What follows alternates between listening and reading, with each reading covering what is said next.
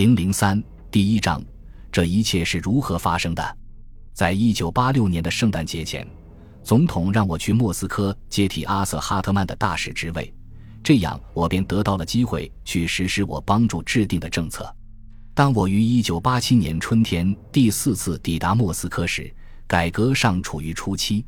苏联领导人对经济不满，想要变革，但证据表明，改革并未超越早期表面上的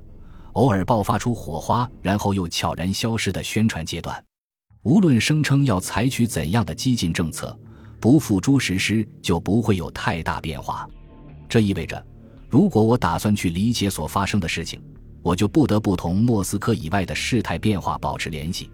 我决心在任职范围内定期四处走走。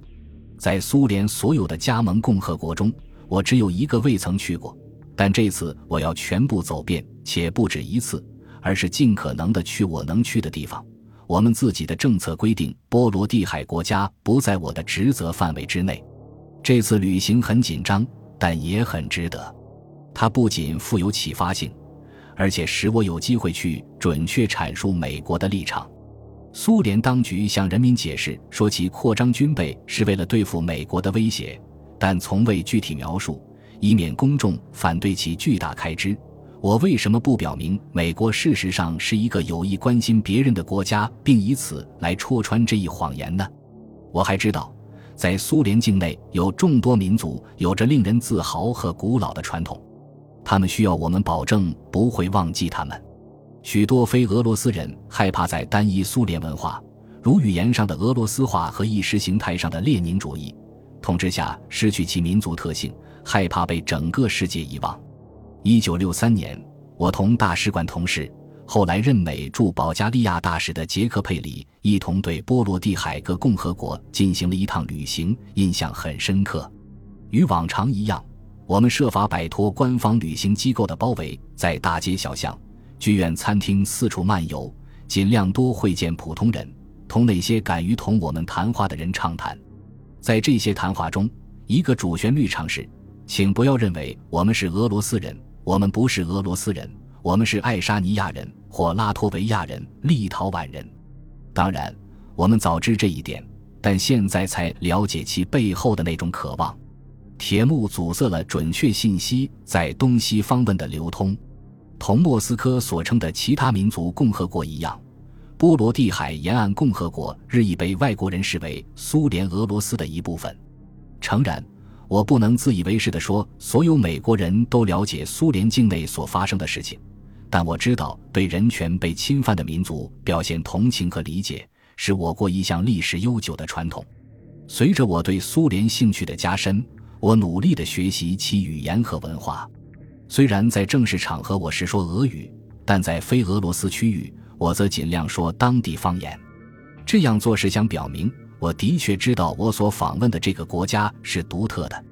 我尊重它的民族特性。这种兴趣和尊重足以使我克服困难，去学习他们的语言，哪怕只是简单的几句也行。美国之音的工作人员尽力帮我准备去格鲁吉亚、亚美尼亚和乌兹别克的演讲稿，我在莫斯科的朋友则帮我准备去乌克兰、白俄罗斯、摩尔多瓦、哈萨克和车臣的演讲稿。每一次旅行都有发现，即使是那些已经去过的地方也是如此。随着公开性的扩大，人们变得更加坦率，一些敏感问题成为谈话中心，许多过去见不到的人现在则可以见到。当局有时甚至鼓励人们同我们谈话。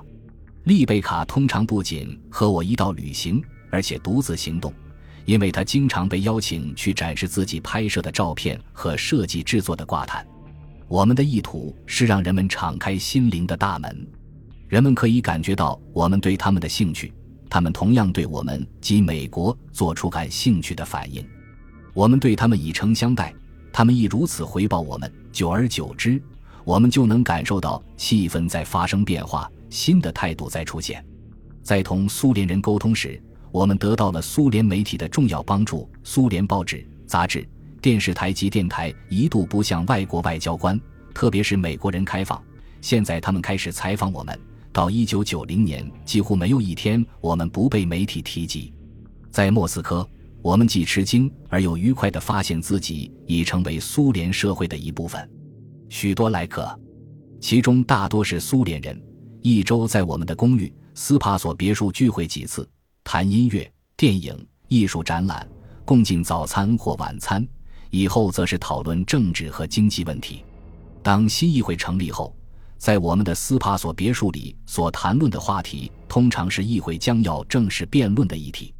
随着苏联社会的开放和两国关系的缓和，苏联领导人更加公开地同我们打交道，讨论他们的计划、希望乃至征求建议，特别是有关民主制度及其实施方面的建议。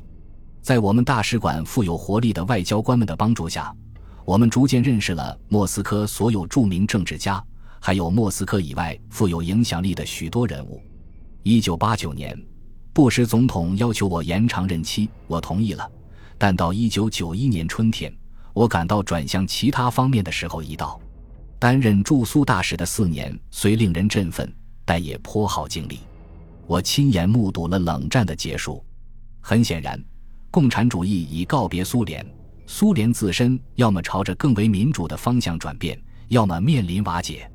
摆在美国决策者面前的任务将大大不同于过去。现在是让新手来莫斯科任职的时候了。对于我来说，则是离开公共事务，重操进入外交界前的写作和教书就业的时候。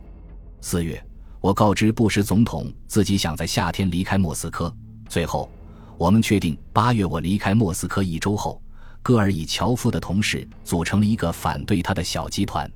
当戈尔巴乔夫在克里米亚度假时，他们要求戈尔巴乔夫把权力交出。当戈尔巴乔夫拒绝后，苏联瓦解过程中的最后一幕就开始了。我是在美国看到这些事件的，但我了解这些制造事件的人，因而容易想象这一局势。在春天，我曾同我的俄罗斯朋友站在一起去保护他们的白宫。当叶利钦站在坦克上高呼反抗阴谋者时，我也是站在他的一边。随着苏联成为历史，我在考虑如何为他发布讣告。如果一个品行不佳的人去世，我会这样说：人无完人，回避客观的评价。但是，一种政治制度并非一个人，对苏联帝国的消亡没有理由悲哀。希特勒入侵苏联导致2100万人丧生，斯大林所杀的人比这还要多，数以百万的只有小小过错的人都被杀害，农民的土地被没收，牧民的牲畜被占有，农业的衰落引起灾荒，成功的农场主要么被处死，要么被关进近乎死亡的集中营，只因他们曾经卓有成效，富于创造，并因此给集体主义社会树立了坏榜样。他们代表的是一个专制海洋中的自治岛。全部民族被放逐，只因怀疑他们不忠，如朝鲜人或伏尔加河的日耳曼人，或有朝一日可能不忠。苏联政府为其工作人员提供了各种各样的强制工具，但却无有效手段去防止他们滥用职权。唯一的限制是实际操作的限制，以及对政治经济影响的估计。是的，这是一个邪恶帝国，但这一帝国同1991年12月25日消亡的那个国家是一回事吗？旧的苏联帝国，即邪恶的那个，是否因苏联共产党在1991年8月解体而一起完蛋了呢？